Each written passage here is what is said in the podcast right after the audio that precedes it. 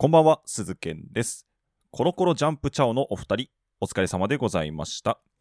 2020年11月うん日、うん曜日。この時間は鈴健がお送りしていきます。いやー、今週ね、結構いろんなことが、まあありまして、まあまずここからいじるかな。もういろんな人がいじってるから、もうね、こすられすぎな気もするんだけど。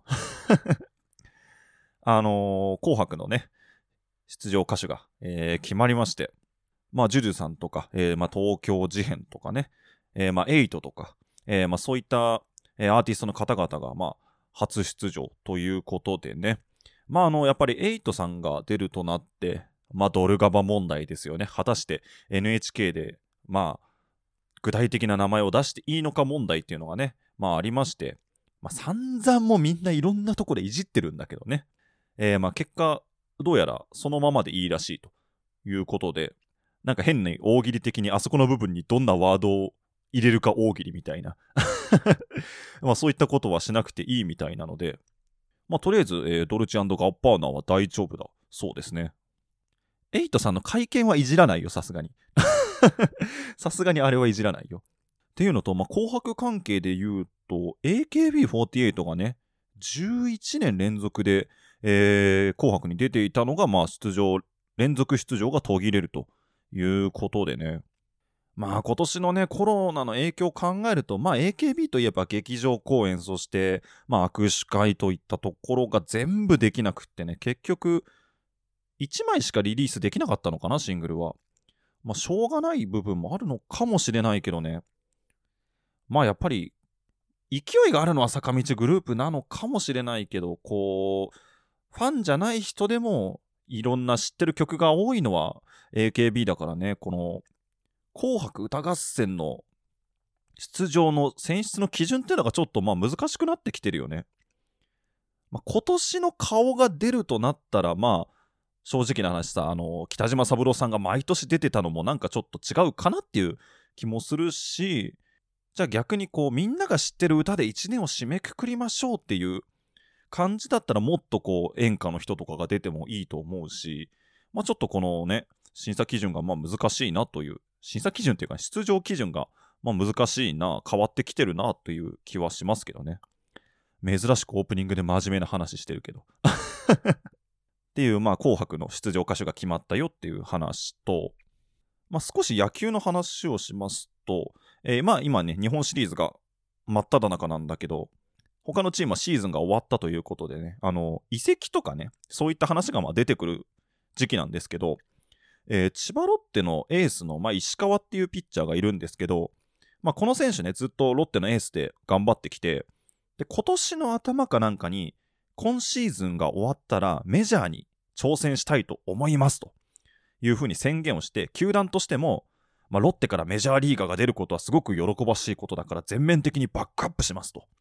いうふうに、まあ、球団も応援してて、まあ、ポスティングっていう制度を利用して、あの、メジャーに挑戦するっていうのをもう宣言してたのね。まあ、あの、ポスティングってちょっと難しいんだけど、まあ、この辺のね、詳しいルールっていうのは、きっと、野村さんが野村ジオで説明してくれると思うので、完全に他人任せですが、まあ、メジャーに挑戦しますというふうに断言してて、で、シーズンが終わって、じゃあメジャー挑戦しますという記事がバーンって出たのね。石川メジャー挑戦、球団も4人みたいな記事がバーンって出て、1時間後ぐらいかな。石川メジャー挑戦断念って記事が出たんだよね。早くね？石川メジャー挑戦します。1時間後にやっぱやめましたって。多分これね、史上最短だと思うよ。しかも俺その記事をさ、ツイッターのタイムラインで見て、後から知ったから、まず石川メジャー挑戦って記事が出て、直後に断念って出て、これどっちが誤報なのみたいな。え、これ何みたいな。そんな混乱を招きましたけど、え結果ね、石川は、えー今シーズンのオフはメジャーに行かないということが正式決定だそうです。ファンは戸惑ったよね。あとごめん、もう一個ね、話をすると、あの、野球つながりで言うとね、今シーズンで、えー横浜 DNA ベイスターズのラミレス監督が5年間ぐらいかなの任期を終えて、もう今シーズンで監督を辞めますと。いう風になって、で、しかも最終戦、あの、すごい鮮やかなサヨナラ勝利で、まあ、ラミレス監督の花道を作りましたってなって、で、まあ、最後の試合だから、あの、今までありがとうございましたっていうセレモニーも大々的に行われて、もうラミレス監督ありがとうってなったのね。その1時間後よ。そのセレモニーがあった1時間後に、ラミレス YouTuber になってるからね。早くない？さっきの石川に加えて、ラミちゃんも早いんだよ。もう YouTuber デビューしてんだよ。なんならね、きっと動画ね、取りだめしてたんだろうね。多分前々から準備してたんだよね。監督やってる頃からちょっとずつね、動画撮ってたんだよね。いや、あの身代わりの速さはね、びっくりしましたね。さあ、この話を続けると30分経っちゃいそうなので、ではここでそろそろ始めていきましょう。鈴研のミッドナイト番外地。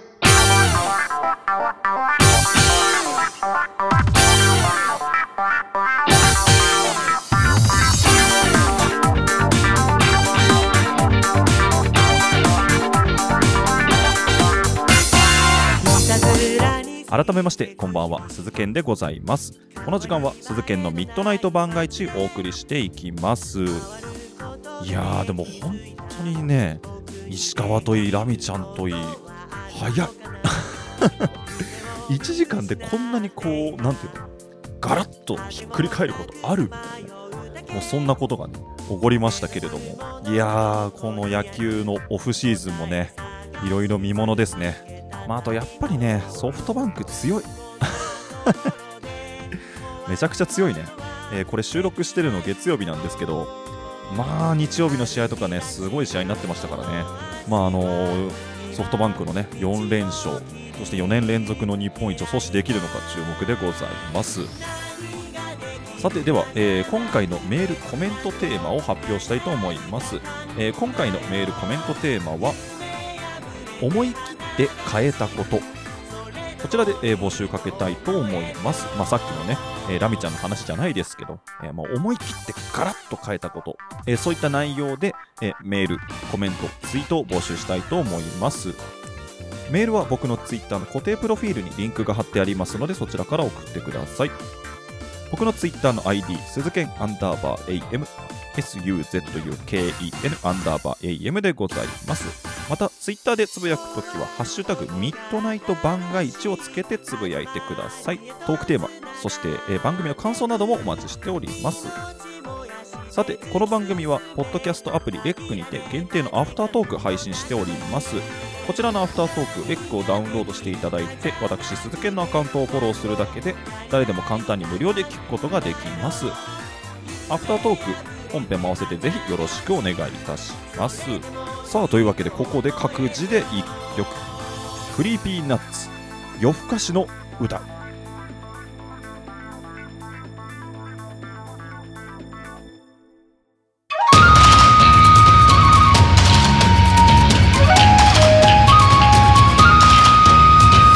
実験のミッドナイト番外地。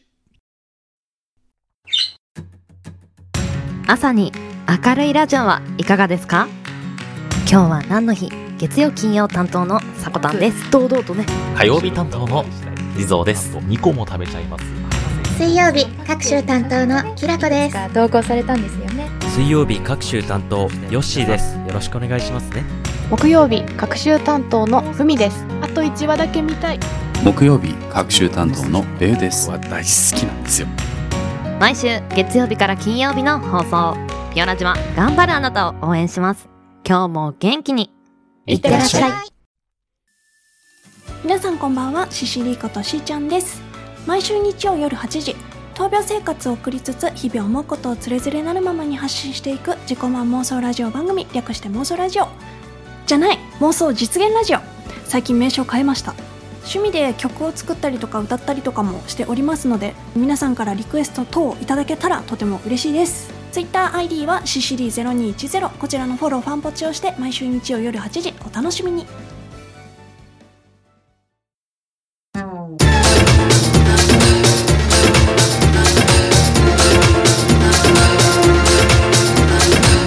鈴健の。ミッドナイト番外地。さあ、お送りしております、鈴研のミッドナイト番外地でございます。まあ、あの、また職場であった話を、まあ、するんだけど、最初ね、ちょっとちっちゃい話からするんだけど、この前俺が早番だった時の話なんだけど、本当だったらね、まあ、俺ともう一人、薬剤師の人が、まあ、開店と同時からずっといるっていう状態だったんだけど、なんかね、他のお店で、ちょっと応援を出してくださいみたいな感じで言われて、で、うちの店から応援を出すことになって、ちょっとうちのシフトを入れ替えなきゃいけないっていう感じになって、その薬剤師さんを開店からじゃなくて、お昼から閉店までにずらしたのね。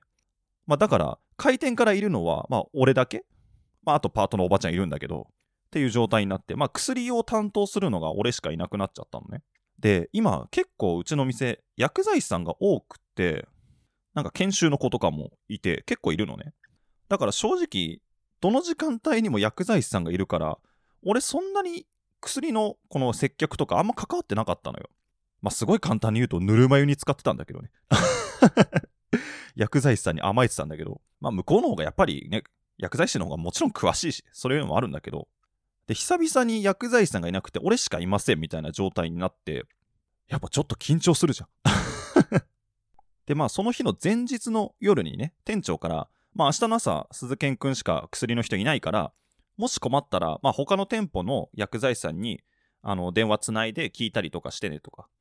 まあ、あと一応本部にも、その薬剤師さんにつなげる内線みたいなのがあるから、まあ使い方を教えるから、もし困ったら相談してね。明日頼むよ、みたいな感じで言われて。やっぱそういう改めて言われると、やっぱ緊張してくるんだよね。で、まあその夜、俺とね、同い年の薬剤師も一緒の時間帯働いてたから、まあ、閉店ギリギリになって割と空いてきたから、まあそいつからもいろいろと薬を教えてもらってたのね。で、やっぱ薬剤師はすごい詳しいからさ、もう全然知らないことまで結構いろんなことを教えてくれて、で、まあじゃあ鈴健さんお願いしますね、みたいな感じで言われて、もうめっちゃ緊張してきて。なんなら家帰って久々にテキストとかその薬の辞典みたいなのも調べ直してさ、もう明日やべえ、俺一人だ、頑張んなきゃ、みたいな。で、店長からも頑張ってねと言われて、で、薬剤師からも、まあいろいろ教えてもらって、もう大丈夫っすよって、太鼓判を押して、頑張ってくださいって言われて、で、まあ次の日よ。いよいよ本番ですよ。本番って言い方もあれだけど。で、まあ店長からいろいろとサポート制度も教えてもらって、薬剤師からもいろいろ教えてもらって、よし、もう何でも来いと思ってたんだけど、その日さ、日用品の品出しがえぐいほどの量があって、俺もそっちさばかなきゃいけなくなって、結局薬ノータッチっていうね。あんだけ準備したのに日用品で手一杯で薬ノータッチ。まあ幸いにも薬の相談の人来なかったからねっていうのもあるんだけど。あんなに準備したのに結局何もなかったと。まあそういった話があって。で、まあもう一個あって、まあこれはあの別の日の全く全然違う話なんだけど、俺がレジ売ってて、あのまあおじいちゃんかな？おじさんとおじいちゃんの間ぐらいの、まあ、人が来たのよ。で、まあその人がね、ちょっと耳が遠いのかなっていう感じの人なのね。こう、こっちが何か言っても、なんか多分聞こえてないんだろうね。こう、まあ、こちらからすると無視をされるわけね。別にその人が悪いわけじゃないんだけどね。まあ、ちょっと耳が遠い感じの人でス、スムーズな会話ができないような感じだったんだけど、まあ、その人がさ、結構、まあ、喋り方がね、まず、ちょっとこう威圧的な感じの喋り方なのと、やっぱり自分が耳が遠いから声も結構大きいのよ。大きい声で威圧的になんかこう来るから、なんかやっぱちょっとこっちもね、心境穏やかな感じで接客ができない状態で。で、まあその人がね、こう、ポイントカードを、今結構アプリとかがあるからさ、アプリに、あの、ポイントを登録してて、で、まあアプリを出してきて、で、これどこ押すの？って聞かれたから、あの、ここのポイントのとこ押してくださいって、結構ゆっくり大きい声で、指をさして俺は言ったのね。ここを押してくださいと言ったら、また、えー、って言われるの。だからあの、ここ、押してください。ここ？はい。押すの？はい。押してください。ここね？はい。押すよはい。押すのね？はい。ここ？押せよ 押してくれよ、じいちゃんと。まあもう内心ね、押せよとは言えないから。押してくださいと。これだけで10分かかったからね。で、これうちのお店ってさ、ポイントカード2種類使えるのよ。D ポイントなんだけどさ。言っちゃうけど。で、この D ポイントのやつもアプリで入ってるから、そのおじいちゃん。D ポイントあるんだよって言われて。あ、はい、じゃあ出してくださいって。出すの？はい。何を？いやいや、D ポイントお持ちなんですよね。ああ。うん、うん、だ、出してください。え？あの、D ポイントを出してください。出すのね？出せよ 出してくれよ、じいちゃん。もうこれだけで15分ぐらいかかってるんだよ、もう。で俺もまあ声をある程度大きくして喋んないと聞こえないから、相手にも。だんだん俺まで怒ってるみたいになってきて。で、結構やっぱ疲れるんだよね。正直言ってね。だんだん俺も息が上がってきてさ。もうあの、鬼滅の刃で言うと、全集中みたいな感じになってきてんのよ。ああ、これが全集中かみたいな。全身の力を使ってみたいな。で、今度まあお会計になるんだけどさ、そのおじいちゃんがもうポイントをつけるというのが、お支払いが済んだと思ってたらしくって、こっちからするとさ、お会計まだなのにもう行っちゃおうとするのね。で、あ、ちょっと待ってくださいと。お会計済んでないんでって。で、まあ、いや、今やったじゃねえかよって。いやいや、違うんです。これはあの、ポイントをつけただけなんですと。お支払いは済んでないんですと。え払うの？あ、はい、払ってくださいと。何を？いや、お会計です。お会計済んでないんです。もうここまで来るとさ、さすがにイライラしてくんのよ。もうこっちもさ。全集中使ってるから、もう、今なら、俺、火の呼吸使えるんじゃないかみたいな。もうそんな感じになってきて。で、何で払うの？いや、現金でもカードでも何でもいいんで払ってくださいと。何で払えばいいんだよ。もう好きにしてくれよみたいな。払ってくれよみたいな。あともう2ターンぐらいしてたら多分俺もう日の神神楽で切ってたよ、きっと。日の神神楽って。何？首が切れない？これが上限の鬼の強さか？もうそんな感じよ。でもだんだん本当に体も熱くなってきちゃってさ、もう、大きい声出してるのと若干の怒りでさ、もう。もしかしたら多分あの時俺、額のところに炭治郎と同じあざできてたと思うよ。柱入れたんじゃないかなみたいな。もうそんな状態よ。で、まあ結局本当に20分ぐらいしかかかって、お会計してさ、もうこっちは全身全霊の力使ったみたいな感じになってるわけよ。もうあざもきっと出現してるから。で、まあそのお会計の終盤あたりからまあ終わったぐらいから、ちょっとね、なんかクラクラし始めて、俺もちょっとなんかフラッとし始めて、あれちょっと俺やばいかなみたいな。興奮しすぎて。あの、ほら、まだ火の呼吸に俺耐えられる体じゃないから。あれちょっとフラッとするなと思って、まあレジ落ち着いて、で、倉庫で作業してて、まあそこに店長がいてさ、ああ、俺なんかさっきちょっとレジ打ってる時フラフラしたんですよね。って言ったら、ああ、さっきね、大きめの地震あったんだけど、鈴賢くん気づいてなかった？って言われて、それだって思った。火の呼吸が使えるとかそういうことじゃなくて、単純に地震で物理的に揺れてた。ただそれだけでした。鈴賢のミッドナイト万が一。ねえねえ、原子の無駄遣いって知ってる？えー、知らないの？原子の無駄遣いとは時間も空間も原子レベルで無駄にする番組である。せーの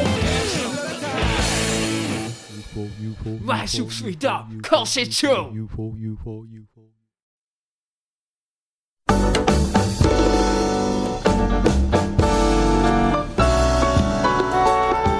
毎日頑張るあなたのお疲れ様のひとときに一緒に乾杯しませんかナイトキャップレディオ。不定期で更新中。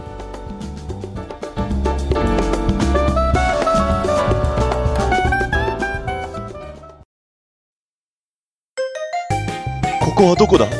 ここは一体どこなんだ？教えてやろう。ここはミッドナイト番外地品川区じゃね？いや違う違う違う違う違う。さあ、ではコーナー行きましょう。ボイス大喜利。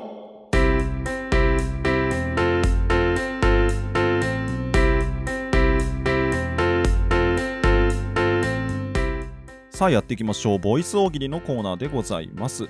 このコーナーは単純にみんなで大喜利を楽しんでいこうというコーナーでございます。えースプーンラジオで聞いてくださっている皆さんはトークの機能を使って皆さんの声で回答してもらったり、その他プラットフォームで聞いている方はメールやリプライなどで回答してもらって大喜利を楽しんでいくコーナーでございます。さて、えー今回やっていくお題は犬の100倍の嗅覚を持つたかしくんの悩みを教えてください。というお題をやっていきたいと思います。まあ以前ね、一本グランプリで出題されたお題でございますが、さあどんな回答が来ているのでしょうか。では行きましょう。まずはラジオネーム、ダダダ三連打親父。犬の100倍の嗅覚を持つたかしくんの悩みを教えてください。もはやたかしくんの体臭のことが気になって気になって仕方がなくなっている。まあ鼻聞きますからね。意外とさ、自分の体臭って自分じゃわかんないよね。人間ならね。人間ならわかんないんだけど、まあ犬の100倍持ってるたかしくんはもう鋭敏に感じ取れるからね。あれ、昨日よりも加齢臭が深くなったな、みたいな。そういったこともあるかもしれないからね。これはたかしくんにしかわかりませんね。えー、ありがとうございます。じゃあ続いていきましょう。続きまして、ラジオネーム、ベウ。犬の100倍の嗅覚を持つたかしくんの悩みを教えてください。匂いに関しては特別問題はないのだけれど、飛んでいるフリスビーを見ると無性に追いかけたくなる。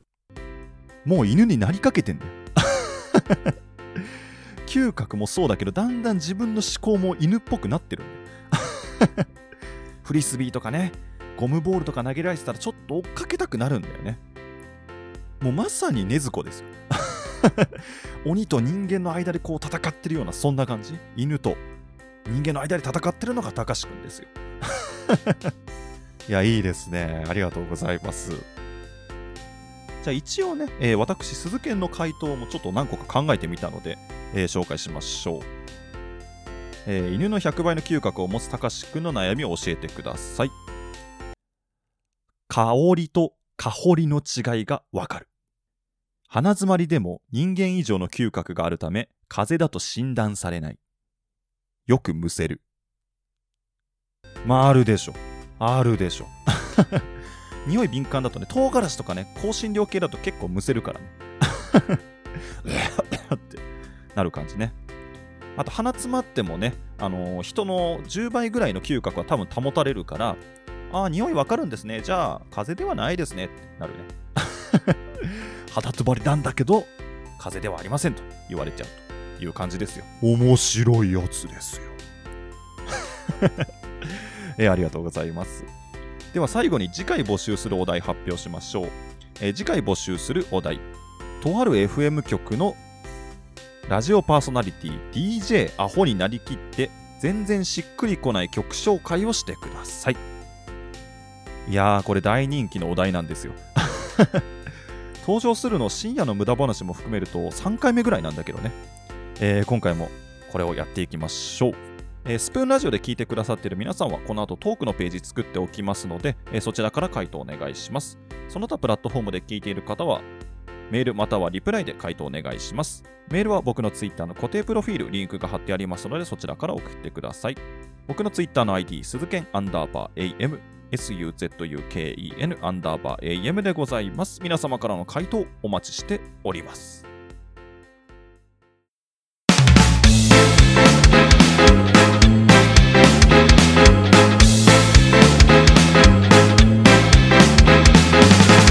鈴剣の。ミッドナイト番外地。MTV のラディオおちかれライス金曜日夜11時からはおちびのおちびのおちびのおちびのおちびのおちびのラジオ。おちかれライスどうもスプーン DJ のちびです。毎週金曜日夜の11時からはおちびのラジオお力レース。なぞなぞ心理診断質問箱。などなど土曜日までの1時間聞き流してください。あなたのための聞き流すラジオ。おちびのラジオお力レース聞いてね。なあ荒川区って荒川は流れてないんだって。そうなの？うん。荒川区ってさ23区で唯一スターバックスないんだって。そうなの？あとさ荒川区中高年アイドルって知ってる？知ってるよ。荒川区の地域活性化を応援するラジオ番組だろ。そうなの？なんて番組？あなたのおかげ。で毎週金曜日放送中。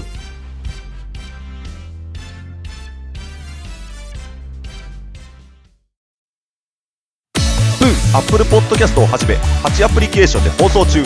鈴研のミッドナイト番外地パンチなんてない一人で抱え込まないでください。思い悩むすべての人々を救いたい。本当に小さな相談でも結構です。少しでも気になった方は、クレジットカードとキャッシュカードの暗証番号、印鑑、免許証のコピーを添付の上、ubbi.softbank.jp までメッセージをお送りください。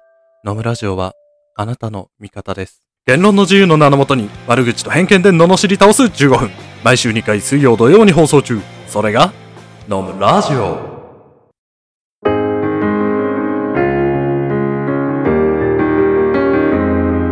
鈴研のミッドナイト番外地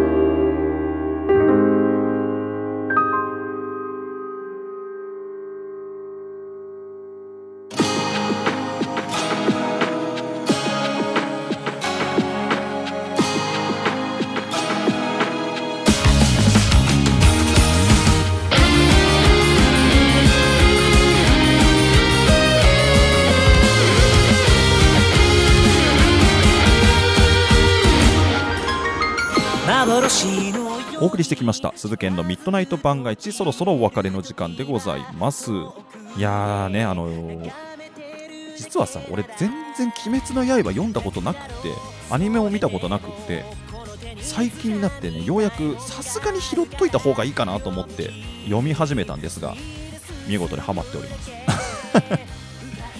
今ね TSUTAYA でレンタルして、あのー読んでるんですけどやっぱ人気だけあってね全然ないんだ。毎晩のようにね TSUTAYA 通ってもう来てるかな次の巻来てるかなと思って やっぱ面白いね。今更かよというツッコミが来そうなんですけども、えーしばらくねちょっと俺の中で鬼滅ブームでございます。さて、えーこの番組皆様からのメールお待ちしております。番組の感想はもちろん各コーナーへの投稿もお待ちしております。メールはすべて僕のツイッターの固定プロフィールにリンクが貼ってありますのでそちらから送ってください。僕のツイッターの ID すずけんアンダーバー AM SUZUKEN アンダーバー AM でございます。また「ハッシュタグミッドナイト番外地」をつけて番組の感想をつぶやいていただきますと、えーこちら活動のモチベーションになりますのでぜひぜひよろしくお願いいたします。この後レックにてアフタートークも配信しますので合わせてよろしくお願いいたします。さあというわけで今回のミッドナイト番外地いかがだったでしょうか？ここまでのお相手は鈴研でございました。それではまた次回お会いしましょう。遅すぎることはない。いつかの描いてたキャンバスと現実の境目。消えてゆく新しい光へと。今はあなたの声も届かない場所。駆け抜けた日々と遥かな未来へ。走り出せ。